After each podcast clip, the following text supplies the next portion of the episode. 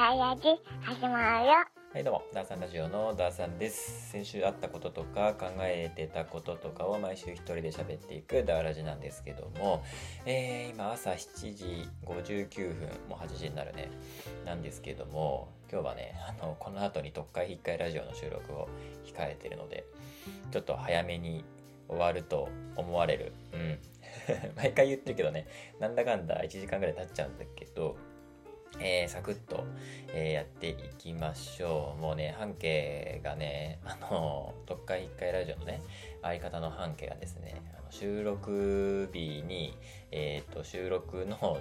なんだろうな、時間を確保するのをね、あの、毎月忘れるんですね。で、あすいません、休み取るの忘れてましたっていうのをやってるんだけど、で、それで、あのー今、ブッキングしてるわけですね。ダーラジの収録と、特化引っかえラジオの収録はブッキングしてるので、ね、えー朝、早く収録した後に、えーこの後9時からね、あ の、特化引っかえラジオの収録がありますのでね。でもね、来月の休みはね、ちゃんと取りましたって、この間ね、DM が来てね、おー、すごいじゃんって言ってね、たくさん褒めてあげました。できるようになるといいな。うん。またね、この再来月は忘れちゃうのかなとか、ね、思いつつできるようになったらいいなと思っております。はい、えー、先週の東海オンエアですね。先週の紹介の絵いまいち伸びていない過去動画、サムネだけ差し替えて大バズり大作戦ということで、えー、っとね、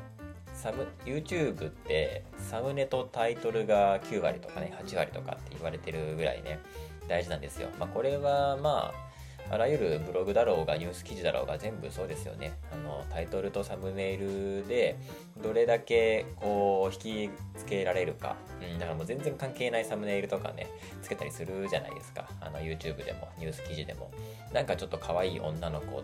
のサムネイルにしてみたりとかさちょっと際どいのを載せてみたりとかタイトルもなんかね、流行りの文言を入れてみたりちょっと内容と全然違うけどみたいなねそこを論点とした記事ではないんだけどなんでタイトルこれにしたみたいな、本当にクリックしてもらいたいからそういう風にするんだけど YouTube も同じでさあのタイトルとサムネがやっぱり大事なんだけどで昔の動画のあの全然再生数伸びてないやつのタイトルとサムネイル変えたら後からね見た人がなんだろうあれなんか新しい動画みが上がってると思って間違いで見ちゃうんじゃないみたいなやつやったっていう動画なんだけどあのー全然変わん変わってなかったね。まあ基本過去動画って見られないからね。あの天下の東海オンエアでもねその昔の動画が1日に見られるのって本当に十数回とか数十回うん、の再生になってくるので本当にしかもねよりによって伸びてない動画だからあえて見ることもないだろうしね。しかも今ってさそういうのって切り抜きでもう代用されちゃってるから切り抜き動画見るんだよねみんな、うん、昔の面白かった動画の切り抜きを見てそれで消化してる感じはあるからわざわざ東海オンエアの動画の中からダーッと遡って見るってことはないし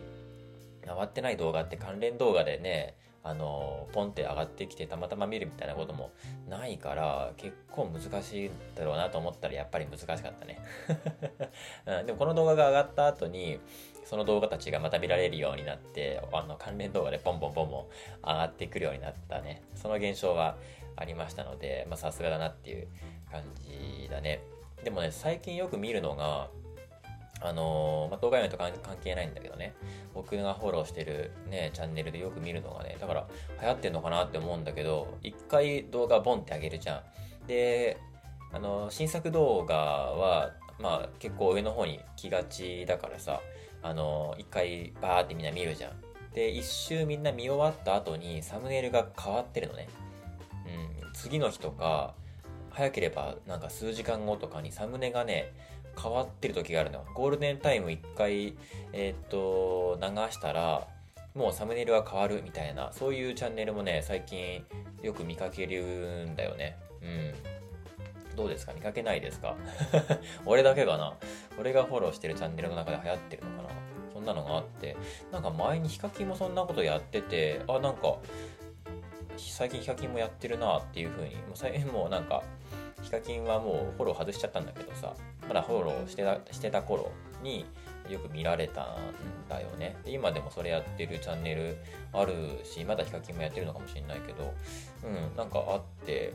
そのタイミングによっては効果があるのかなみたいな。その視聴回数を回すための作戦としてサムネイルを新しく変えるみたいなやつ、うん、でちょっと変わるんだよね、うん、っていうのがあってあのそういう作戦やってる人もいるんだみたいなで意外とヒカキンそういうのやるんだみたいなね、うん、ヒカキン結構ねそのなんかサムネで騙すみたいなやつ結構普通にやるからね、うん、ななんだろうな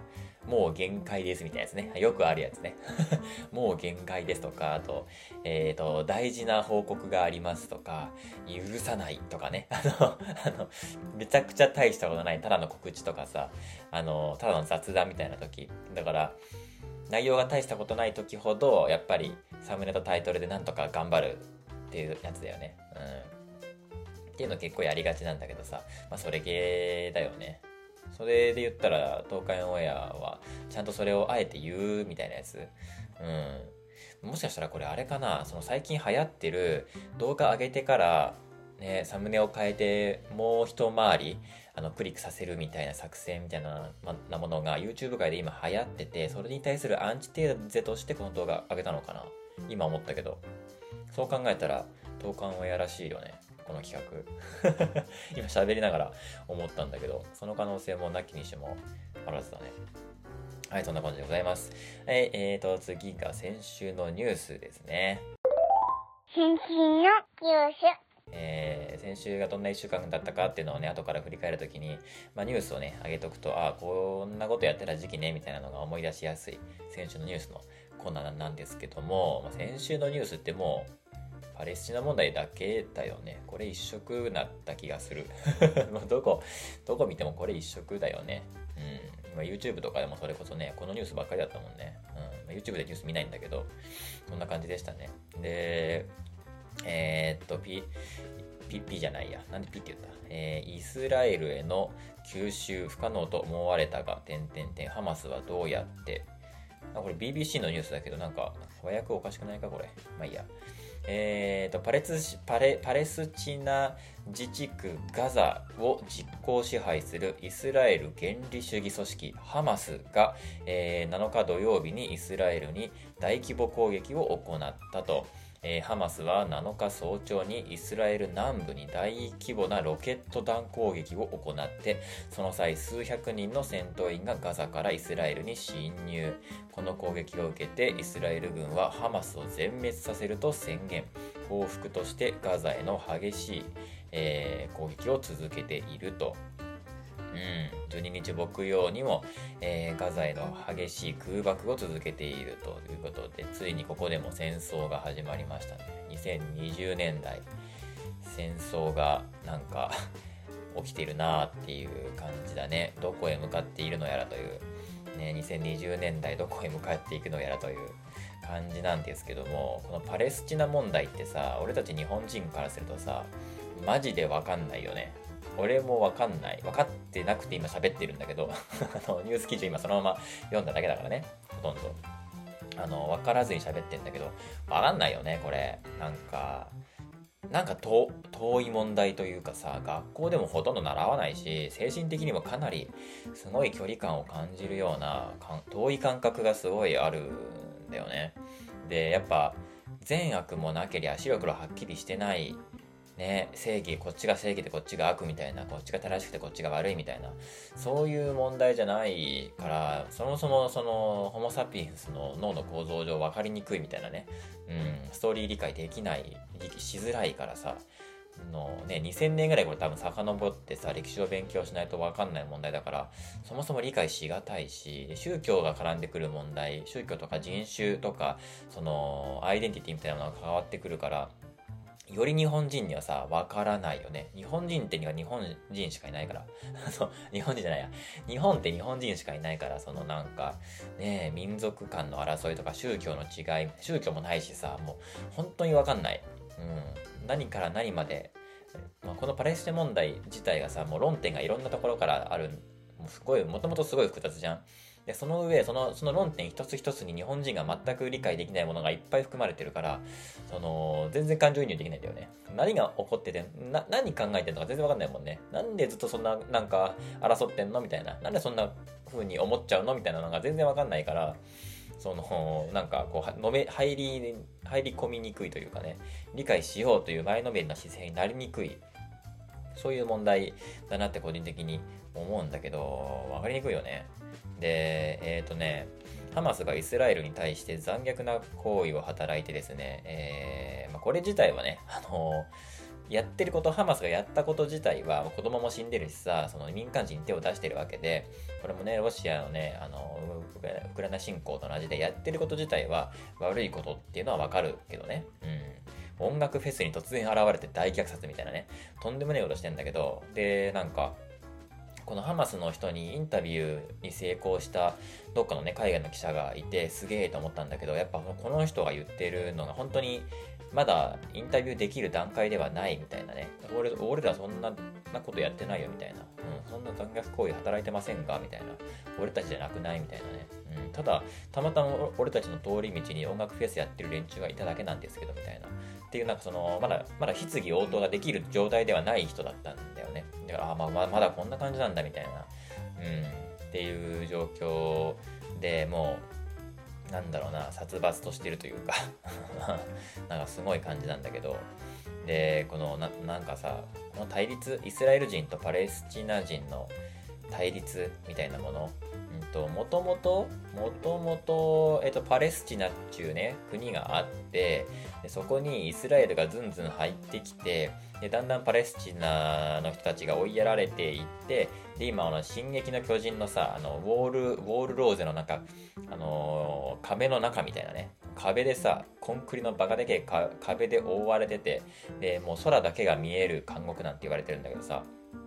でなんかパレスチナの人がもうギュッて追いやられちゃってる。ガザ地区とか言うじゃん。そのねあの右なんかまた「進撃の巨人」に例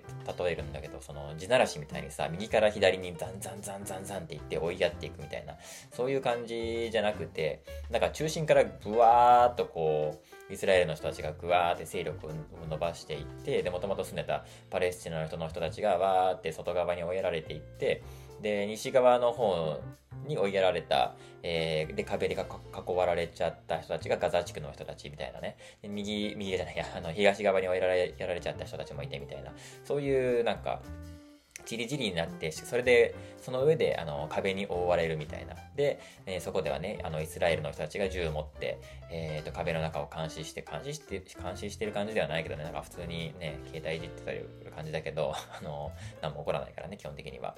で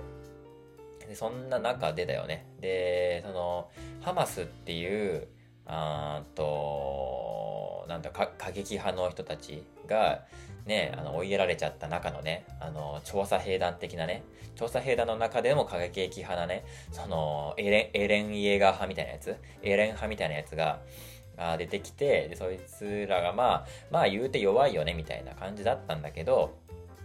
いきなりミサイルでね、ボコボコやってきてみたいな。イスラエルがびっくりしたみたいな、そういう感じ。めちゃくちゃざっくり言うと多分そんな感じだと思う。うん、俺も今、全然理解してないのに喋ってるんだけどね。多分そんな感じだと思うみたいな感じで喋ってるんだけど、だからその知りたい人はちゃんとニュース見た方がいいんだけど、あの、まあ、イスラエル人とパレスチナ人の対立なんだよね。うん、もともと住んでたパレスチナ人が、その、俺たちを壁で囲いやがってって言ってイスラエル人に対して一矢報いようとした。そのって言っても、まあ一枚岩じゃないから、パレスチナ人がみんなそう思ってて、で、ね、そのパレスパレスチナ人の中で、その、えっ、ー、と、なんだっけ、ハマスだっけ、ハマスっていうね、奴らが、あの、イスラエルに対して攻撃したことに対して、やったよくやったぞ、お前らって思っている人たちも一部しかいないと思うし、もうやめてよ、みたいな、そんなことしたら、まあ、イスラエルの人たちが怒ってさ、またひどい、俺たちひどい、ひどいことされちゃうじゃんって思っている人たちが多分ほとんどなのかな。その辺の割合はわかんないけど、まあ、いろんな人がいると思うのよ。うん。で、まあ、イスラエル人、ユダヤ人、ユダヤ系のね、イスラエル人とアラブ系のパレスチナ人のこの対立なんだけど、まあずっと続いててさで中東戦争が何度かあってで今のねこの形になってるんだよね。パレスチナっていう国がえっ、とイスラエル人によってだんだん支配されていってで今隅に追いやられてるみたいな。今イスラエルっていう国があってでパレスチナ人っていうのは壁の中に追いやられている。イスラエルの中でね。っていうのがあって今の形になって。で壁に囲まれていて空だけが見える監獄みたいなガザ地区みたいな。できちゃってみたいなね。でそのイスラエル人はユダヤ系でパレスチナ人はアラブ系でってととってわけでもなくてアラブ系のイスラエル人とかもいるしみたいなね。うん。そのユダヤ系でもってイスラエル人みたいなうんななんだろうなこの辺もちょっと俺もよくわかんないんだよね。その俺たち日本人が仏教徒だから仏教人とは言わないじゃん。で、カトリック教徒の人をカトリック人とは言わないじゃん。うん。でもユダヤ系はユダヤ人なんだよね。そのそのなんか、あの、アイデンティティのね、ユダヤ系、ユダヤ教徒の人はユダヤ人だと思ってるみたいな、その、なんかそういうアイデンティティも俺たちに俺たちには全くわからないからさ、いや日本人だし、いやアメリカ人だしみたいな。カトリック教徒のアメリカ人です。カトリック教徒の日本人ですってなるじゃん。カトリック人とはならんじゃん。うん。それもなんか違うなーっていう思うところだし、わかんないなーって思うところなんだよね。で、そのユダヤ系のユダヤ人、まあ、ユダヤ教徒は今ユダヤ人だと思っていてで、自分たちの国はないわけですよね。ユダヤ国って国はないじゃん。で、国を作るんだって言って、そのユダヤのね、あの国を作る場所があるんだけど、その国国を作る場所には別に人が住んでるわけで、別の人がね。で、まあ、パレスチナのアラブ人の人たちが住んでるわけですよ。それは人住んでるよねっていうところで。で、そんな歴史があったと思うんだけど、で、なんかここに建国するみたいなのがなんかあるんだよね。宗教的な神話とかであるのかな あんまりわかんないけど、古典ラジオでもさ、パレスチナ界あったけど、ね、あれ、もう一回聞かないといけないね。全然わかんないんだよね、あれね。で、まあ、ハマスによりね、残忍なテロ行為があって、で、まあ、イスラエルからしたら、PLO って言ってさ、パレスチナ解放機構と、あと、ハマスが、あの、まあ、なんか争ってて、で、ハマスの方が残った。でも、まあ、小さいくてね、あの弱い勢力だよねって思ってたところに、まさかこんなことが起こるなんてっていうのが、まあ、イスラエル視点なんだよね。で、今、イスラエルが、あの、反撃をしているところなんだけど。でも、パレスチナの市民からしたら、そんなことしたらイスラエルのでかい軍来ちゃうじゃんか、みたいな人もいれば、よくやった、イスラエルに一矢報いたぞ、やったぞ、ハマスみたいな人たちもいれば、みたいな感じなのかなっていうね。うん、だからもう本当にいろんな人たちがいろんなことを思ってると思うんだけど、俺たちには全然理解できなくてわかんない難しい問題みたいな感じなんだよね。うん、多分そのうちね、中田のあっちゃんとかが解説してくれるんだろうけど、あの、そんな見て勉強した方がいいよね、この辺の問題はね。これ、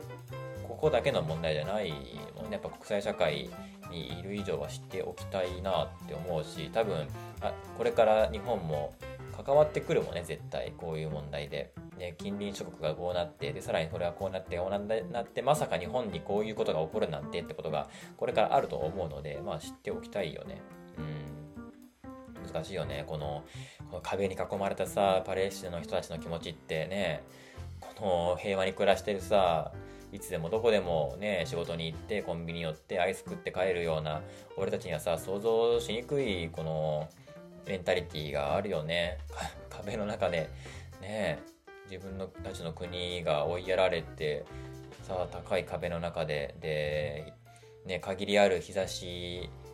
を見つけてそこで洗濯物干してみたいな生活してる人たちのなんかメンタリティって分かんないもんね絶対。絶対分かんないもん。分かろうとしても分かりえないもんねそんなのね。難しいよね。っていう話で、まあ、しばらくこの話は続くでしょう。うん。戦闘の話だからね。また勉強し直したいところでございます。はい。で次のニュース。まあ、まあ先週1週間はもうこのニュースだけです。で、今から出すニュースはもうネタです。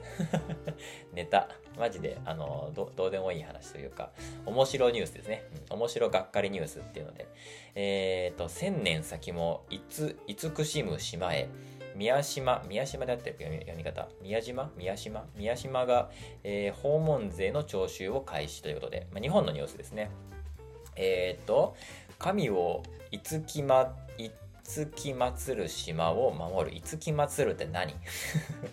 日本語難しく難しくないかこれ？いつ神をいつき祀る島を守る。訪れる人も住まう人も森の守り人に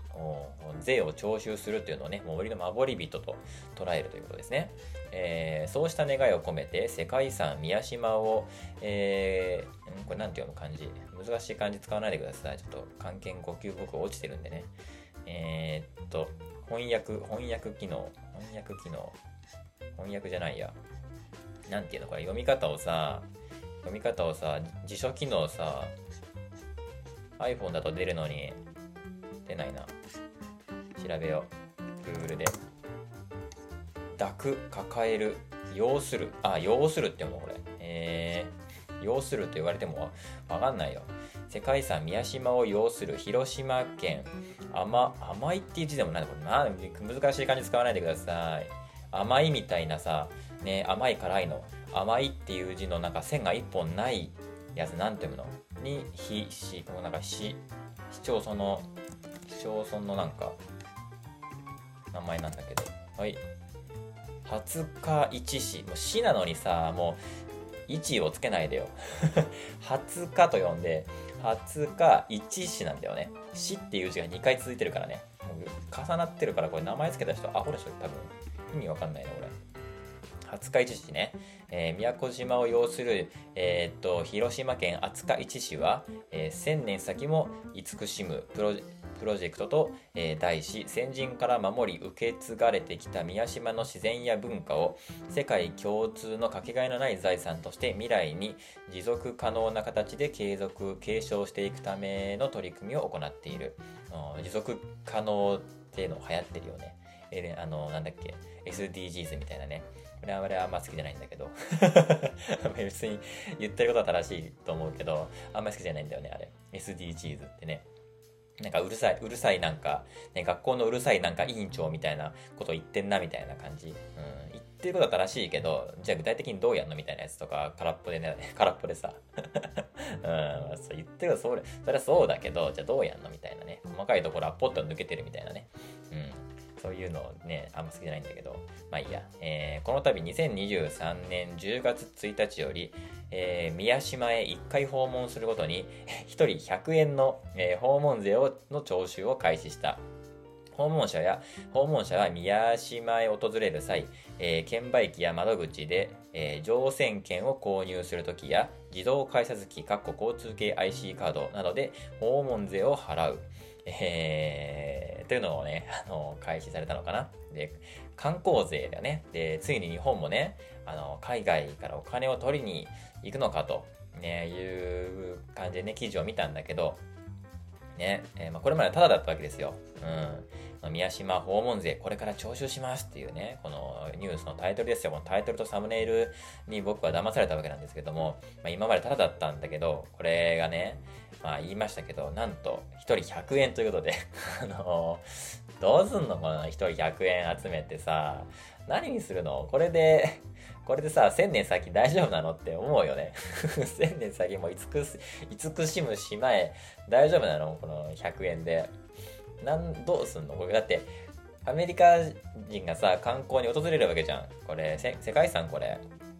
この宮島って。世界遺産だよね。その世界遺産見に来るわけじゃん。海外から人がね、観光で。100円でしょ ?100 円って67セントだよ。67セントで何人来るのを想定してたかわかんないけどさ、67セントで何ができるんだろうって思うよね。もう、なんか、ね、恥ずかしいよね、これ。笑っちゃうよね。ね、もっと、なんかさ、もっと徴収していいんだよっていうのをなんか教えてあげたいよね、うん、こういうのってさ本当に1000円2000円取っていいんだよこういうのって。ね数千円取っていいんですよこういうのってね。100円って。今までタダだったからそこのにハードルを感じたのかな。なんだまあただのただもすごいと思うけどね。100円って何よ。びっくりするよ。海外から海外から来た人。あなんかお金払うんだと思ってパッて見たら67セントみたいなね。すごいよね。この格差よ。ね。ラーメン1杯ね。世界基準ではねラーメン1杯2000円から2500円ですよ。でいいラーメンだったら3000円ぐらいするんだよ。日本人からしたらさ、ラーメンって数百円じゃん。いいラーメン、1000円超えたらいいラーメンぐらいの認識じゃん。海外は違うんですよ。今、円はね、今、円安でさ、ね、そうなってるだけであってさ、うん、なんだろうな、価値観が全然、そのお金の基準がそう違う感じがさ、すごい出ててさ、100円。67セント。さっき、さっきね、100円今、何ドルかなと思って見たんだけどさ、67セントですよ。0.67ドルでしたよ。びっくりしましたよ。で、ちなみにね、あの、年間フリーパスみたいなやつもね、あるらしいんだけど、年間なのかな？一生フリーパスではないと思うけど、年間フリーパスだと思うんだけど、そのフリーパスはあの500円ということで、あの、3ドル。何これっていうね。徴収する気ないもんね、これね。なんだろうな、ほん、真面目に考えてこれやったのかな？全然、1500円とかでも全然いいよね。うん、いいと思うんだけどね。ななんだろうな。外国人に笑われちゃうと思うけどね。67セントって駄菓子じゃないんだから 子供子供がさその駄菓子屋でさ映画で見るけどさ小銭をチャラチャラってやってさねなんかチョコレート買うみたいなそういうやつじゃん67セントって何これ世界遺産ですよもっと自信持ってくださいよこのいつく、いつくしまし、いつく、え、なんだっけ、いつか、いつくいち市だったっけ？なんだっけ？もう忘れちゃったけどさ、ね、広島県の人たち、日本のね、この、この宮、宮島のね、あの、広島県の人たちの、ちょっと、声を上げてみたらどうでしょうか？これはちょっと恥ずかしいですよ。っていう、あのー、面白記事を見つけたのでね、読んでみました。はい、じゃあ、今週のお話いきましょうか。今週の話。えー、今週のお話はですね、今中国でね、流行ってるというか話題の、えー、ペットクローン、中国で流行ってるというか、まあ日本にも上陸してるんだけどね、えー、ペットクローンの話でございます。クローンペット、ペットクローン、なんて言うんだろうね。えー、まあ中国でね、発祥したサービスだと思うんだけど、多分、まあ、中国っぽいじゃん、なんか。で、まあ、死んじゃったね、ペットのクローンを作ってあげるっていうサービスで、まあ、1匹は1匹だいたい500万から700万ぐらい。で、まあ、高えけど、まあ、需要があるからね、これだけ広がってるし、有名なわけで、で、日本にもね、上陸してるわけであって。で、まあ、いずれね、そのこれこれこれだけ需要があるし、ペット市場って本当に何兆円もあってさ、ね、あのブルーオーシャンなわけで、ね、これから広がっていくとなるとどんどんどんどん安くなっていくんだろうなっていうことも想像できるようなねあのサービスなんだけどうーんまあ賛否あるよねっていう話だよね。まに人間のクローンっていうのは倫理的にね世界で禁止されてるんだけど、まあ、中国とか普通にやってそうだけどね。うんまあでも動物とか植物のペあのクローンっていうのはまあまあまあ普通にね我々もそういうのを食べてますし扱ったりしてるわけですけども。まあね、日本国内のペットの数ってもう数千万、犬猫だけでも数千万。で爬虫類とかね昆虫とかも入れたらもう数えきれないことになっちゃうのでそれだけねペットっていうのがもう当たり前だし普及してるわけなんですけどもそんな中でペットロスっていう問題があってねそのペットを失った悲しさからねあの抜け出せないみたいなペットロスみたいなのがあるんだけどそのペットロスからの脱却っていうのは基本的に時間でしか解決できないとされていてである保険会社がね調査したんだけどペットロスから脱却できたのはどのぐらいかかりましたか？みたいなアンケート調査で、まあ、30%の人たちがまあ1ヶ月未満で、あのできましたよって感じ。で、1から3ヶ月ぐらいかかりましたよっていうのは20%。3から6ヶ月ぐらいかかったよっていう人が10%。でので残り半数以上の人たちっていうのが、えー、半年えー、あえっと半、半数以上の人たちが、えー、っと、半年以内で克服できているけど、残りの18%ぐらいの人たちっていうのが、1年以上ペットロスから抜け出せずに、えー、躁うつ状態でいるみたいなのがあるらしいと。で、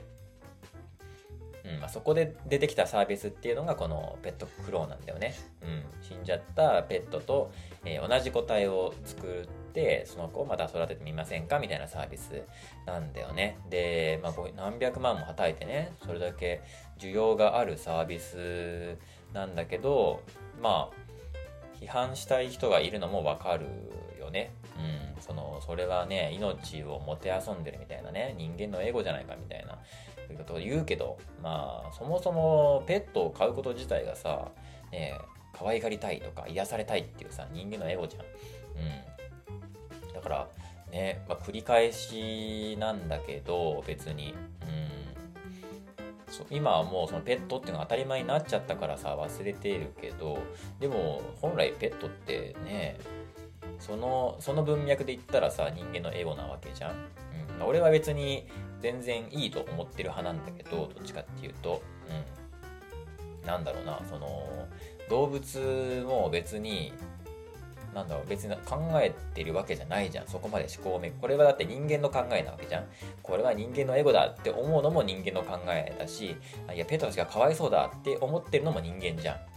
うん、でそのペットたちがなどう思ってるのかを代弁してくれる人っていうのはいないわけじゃん、うん、そんな人間はいないのであの別に僕らが自由に考えたらいいし、まあ、その辺の考えっていうのはあの僕が好きな漫画でダーウィン事変っていうね漫画があるんですけど主人公のね、チャーリーっていうね、お猿さんがいるんだけど、まあ、そのチャーリーっていうお猿さんは、あのヒューマンジーって言ってね、人間とチンパンジーの愛の子で、で人間のように振る舞って、おしゃべりもできて、知能も高いんだけど、えっ、ー、と、チンパンジー並みの運動能力を持っているっていうね、そういう、まあ、ヒューマンジーのチャーリーっていう人がね、いるんだけど、まあ、その子が言うんだよね、その、なんだろう、動物愛護団体とかに対して、いや、動物は別にね、人間のことを恨んでもないし、何とも思ってないよみたいな。うん。それ、そういう風な想像力は、人間がそういう風な想像力を勝手に働かせてるだけだよね、みたいなね。その、お肉を食べるなんて動物に優しくないとかね。そういうこと言う人たちいるじゃん。うん、でも、その豚や牛たちが別に、なんだろうな、人間にとって幸福な人生を歩みたいと思ってるわけではないよ、みたいな。動物には動物のその暮らしがあるわけで人間が勝手にかわいそうとか言って感情移入されても、うん、あの旗迷惑な話であって我々は我々で、ね、我々なりにやってるのであの勝手になんか暴れまないでくださいみたいな勝手になんか正義感とかです。それこそもう人間の勝手な感情移入で変な物語を生成しないでくだされっていう感じなんだよね。うん。って思うのよ。俺もね、その、ヒューマンジーのチャーリーもそう言ってるし、俺もそう思う側なので、あのペットがかわいそうだみたいなやつ。それはまあペットを殴ってキャンと泣けばそりゃかわいそうだけど、でも、なんだろうな、生まれてきたペットとか、そのクローンとして生まれてきたね、個体に対してかわいそうとか、人間のエゴラとは別に、うん、あえて思わないようにしているんだけどね。うん。で、別にそのクローンっていうのは別になんかね、その倫理的倫理的な問題をはらんではいるが、もうゆもう普通じゃん。だってね、その優秀な個体のクローン化っていうのは特にもう進んでるわけでさ、警察犬とかさ、まあお肉もそうだし、食材とかもね、そうなわけじゃん。だってバナナだってさ、あれ全部同じでしょ？キャベンディッシュってやつ。あれ、全部同じクローンで、あの、すべてのバナナがね、できてるから、1個でも感染症にかかる、かかると、すべてのバナナがその感染症に対抗する免疫を持ってないことになるから、全員同じだからね、DNA が。一気に絶滅して、で、昔はね、バナナっていうね、甘い果物があったんだよ、もう絶滅しちゃったけどねっていうことがあるわけですよ。何十年か後にはね。うん、考えられるわけですよ。それが、それがなんか不思議な果物なんだけど、バナナって。あとは日本で言うと桜もそうだよね。ソメイヨシノってさ、あれ全部、ね、一本の枝木からね、できた全部クローンでしょだから人間がね、その手入れしないと、あっという間に全部なくなっちゃうんだけど、繁殖、自分で繁殖できないからね、あのソメイヨシノって。だから、ね、日本人がね、あの、管理してないと、あの確、確実に絶滅することがもう決定しているっていうのが、桜、ソメイヨシノなんだけどさ、ね、そういうことを我々は普通にしているわけじゃないか。うん。でも桜とかソメイヨシノに対して、桜がかわいそうだみたいな。人間がね、お花見をしたいだがだけのために生まれてきた命をなんてみたいなことを言う人そんなにおらんじゃん。うん。なんでペ、ペットも同じじゃないのみたいなね。うん。その桜の気持ちを代弁する人はいないように、そのペットの犬とか猫とかの気持ちを代弁できる人もいないわけですよ。だから代弁してる気持ちになってるだけなんだよね、あれって。うん、感情移入しやすいからね、桜よりも犬の方が、ね、あの、感情移入しやすいから、目があって、口があって、ワンと吠えたりして、で、モフモフしてて体温があったりするから、なんとなく感情移入しやすいだけであって、桜よりも。ただそれだけの違いだと思うんだけど、そう、だからこれはペットになる、ペットとなると、その、なんだろうな、あの、話が違ってくるわけで、そういう人たちにとってはね。だから、飼いやすい特性の個体が良くなるし、やっぱね、あの、飼育時のトラブルにもつながっちゃうからさ、ペットが、ペットを売る側としては、ね、この後のね、あのトラブルを避けたいので、おとなしい子とか、人懐い、人懐い子とか、あまりワンワン吠えない子とかっていうののクローンをいっぱい生成したいし、あとは映画のペットモテルとかもそうだよね。あのー、なんだっけな、そのペットを寄与していい時間みたいなのが決まってて、だから、まあ、虐待、動物虐待法みたいなやつがあるので、何時間以上ペットを拘束してはならないみたいなね、動物を拘束してはならないみたいな法律があるので、世界中に。で、そういうので、えっ、ー、と、ペットの、一体のペットの、えー、ペットが動物か、一体のそのペットモデルの負担を減らすために、だから同じやつを何体も用意しておくんだよね。だから、あの、なんだっけ、ソフトバンクの CM のさ、お父さんだって何体、何体かいるわけじゃん。何体かっていうか、何匹もいるわけじゃん。で、あのー、まあ、虐待とか、その個々のストレスの負担とかを減らすために何体か用意しておくのよ。うん、そういうためにクローンって使われたりするんだするんだけど、まあ、お父さん、お父さんはね、クローンじゃないけどね、似たようなのがいるっていうだけでクローンではないんだけど、で、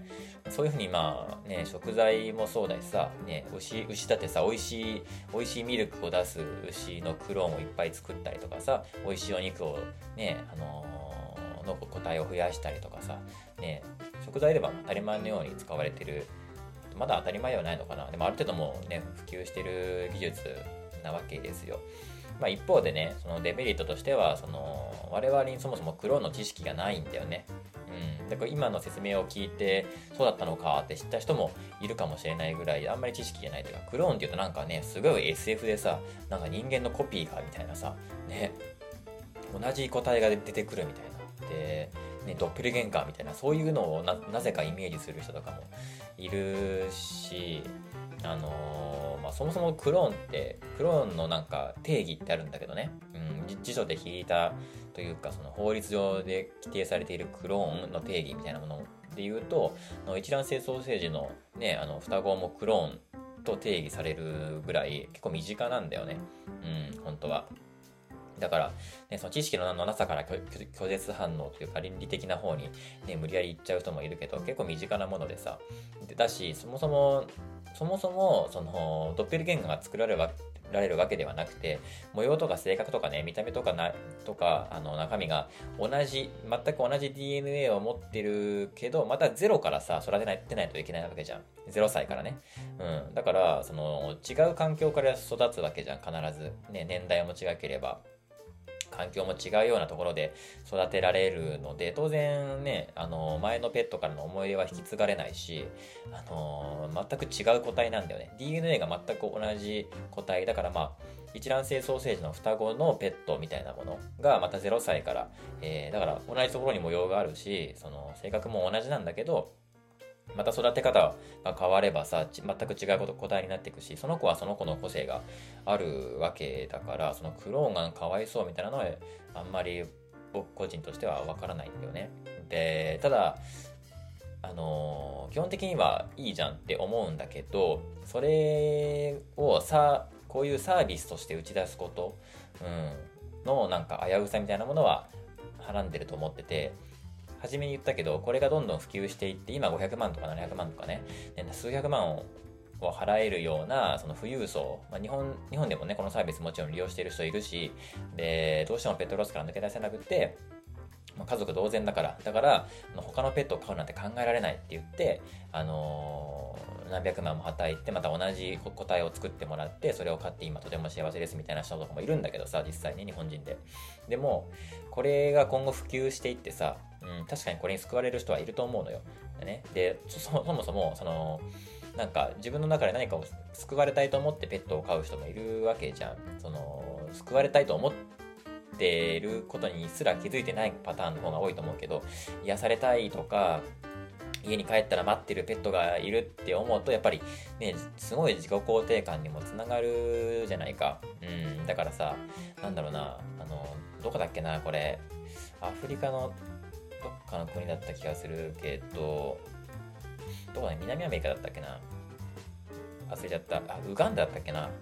あのどっかの国の大統領が、えーと、ウサギをねえー、っと貧困貧困の対策としてあの1世帯に1匹ウサギを配ったんだよね。でこれを非常食として育ててくれって言って。でも誰もうさぎを食べられなかったのよ。愛着が湧いちゃって。でみんなペットとして飼っちゃってでもそれがすごい自己肯定感につながるというかその自殺を考えちゃう人にペットを与えるといいみたいな話もあってさその、ま、俺、まあ、ペットペットじゃなくても観葉植物でも何でもいいんだけどその俺がいなかったらこの木は枯れちゃうんだよなとか俺がいなかったら誰にこいつ誰がこいつに餌をやるんだろうかみたいなね。その自分がいなくなることによって食えなくなるやつがいる困るやつがいるっていうことがすごい分かりやすい形で存在してると自殺を考えにくくなるんだよだから日本もねもううさぎ配ったらいいと思うんだけど あのそういう効果があるしやっぱり俺もペット飼ってたけどやっぱね楽しいしね。うん。その、家族がちょっとギスギスしてる空気の中で、犬がワンとね、吠えるだけで、その空気が変わるし、そのいい潤滑剤になるし、その合理的な意味だけでもなくて、シンプルに可愛いしね。で、癒されるし、ね、家族が、可愛い家族がね、本当に増えた、新しい子供が生まれたみたいなぐらい、やっぱすごい幸せなハッピーなことなわけですよ。で、まあ、人間よりもね、寿命は短いので、あのー、死んじゃうってことはあるんだけど、それでもね、また、ね、実家は多分今新しいペット飼ってるんだけどさ、うん、でその、あの、新しいペットを飼うことの方が自分的には自分の倫理観ではありえないっていうパターンの人もいてもおかしくないのよ。俺の家族はあいつだけだからみたいな。でもそこにクローンっていうのが入ってくることによって、あ、同じ個体だったらいいっていうふうに思う人がいると思うんだよね。まあ、全く別の個体なんだけど、自分の中のあの気持ちの落としどころとして、でもクローンだから同じだよねっていうので、その、落ち着けた人もいてもおかしくなくても、まあ少数だろうと思うけど、大体ペット飼ってる人っていうのはその辺はね、それでも思い出は引き継げないから、あの子はあの子だからっていう風に、えっ、ー、と、割り切れる人がほとんどだと思うんだけど、中で、中にはそこを割り切れない感覚の人も、まあいてもおかしくないし、別にいてもいいと思うし、うん、まあ、俺からしたらちょっと、俺からしたらちょっと変わった人っていう風なイメージを持っちゃうけど、でもそういう人がいて、で、クローンだったらいいって思える人もその中の一部でいて、で、そこに対して数百万円払ってでも、えー、全く同じ個体がいい。で、また0歳から育てるっていうゲームをね、やるっていう人たち。うん。で、これが普及して、徐々に徐々に当たり前になっていって、で、究極の話、今数百万だけど、100円で良くなったらどうするかっていう問題だよね。うん。だから、その、なんだろうな、今はさその失った家族を取り戻そうとして何百万もつぎ込んで、その子と同じで、クローンを作ってもらって、で、その子にさ、同じような愛情を注ぐだろうけど、その人は、何百万も払ったその人はね。でもさ、100円で良くなったらどうなるかっていうとさ、例えば今飼ってるペットが病気になっちゃった。で、この子を治療するよりも、クローンで新品に買い替えた方が、えええやん、みたいな。100円だし、みたいな。っていう風にさ、天秤にかける人出てくるよねっていう問題は多分あるよね。だから、ね、本当にペットが欲しくて、ね、あのこの子が飼いたいって言って飼ってるはずなんだけどそこであのモラルのない人っていうのは出てきそうだよね。うん。モラルのない人に人間はなるよね。100円になったら、うん、悪い人が悪いことをする。いい人間っていうのはいいにいい行いをするとかそういうことではないじゃん。人間の挙動って。うん。だからさあの犯罪者っていうのは悪い人みたいなそういうのじゃなくてさあのいい人間なんだけどでも環境によってあの悪いことをするじゃん。いい人でも。うん。だからモラルが悪くなって本当にペットを愛してた人でもでもえ100円ってなったらこれこの子今ね足を怪我してその治療をするのに数万円かかるけどでも新品に買い替えたら全く同じ個体が100円で手に入る。ってなって考えたら天秤にかけちゃうと思うんだよね。善人であっても、うん、でどっかでモラルが欠けてじゃあその子イエスもう、あのー、捨てますって言ってあの保健所に送っちゃってで新しい子をまたね、あのリセットゲームのリセットボタンを押すかのようにねまたまた一から育成するみたいな。もうポケモンだよねポケモン。この子はまたあの個体値1からやりますみたいな。厳選しますみたいな。ことしだすと思うんだよね人間って。うんそれが怖いよね。うん。だからそんなに広がらないでほしいな。このペットクローン事業っていうのは。うん。やっぱそこは人間だな、俺も人間だなって思っちゃうんだけど、そう、やっぱり変な風に感情移入するのは好きじゃないんだけど、でも人間が狂いそうだなっていう風にちょっと思ったので、これ、これ、これ、この存在自体は別にええやん、好きにしたらって思うんだけど、それが広まって、すごい安価に提供されるようになった世界線っていうのにちょっとゾクッとするみたいな、ゾワッとするみたいなのはあるっていうのが、まあ今の俺のあの意見というか感想かな。っていう話でした。よし45分。よし間に合う。こんな感じにしときましょうか。はい。それでは今日はパレスチナ問題の話とえー、っとペットクローンの話でしたね。それではまた来週のダウラジでお会いしましょう。バイバイ。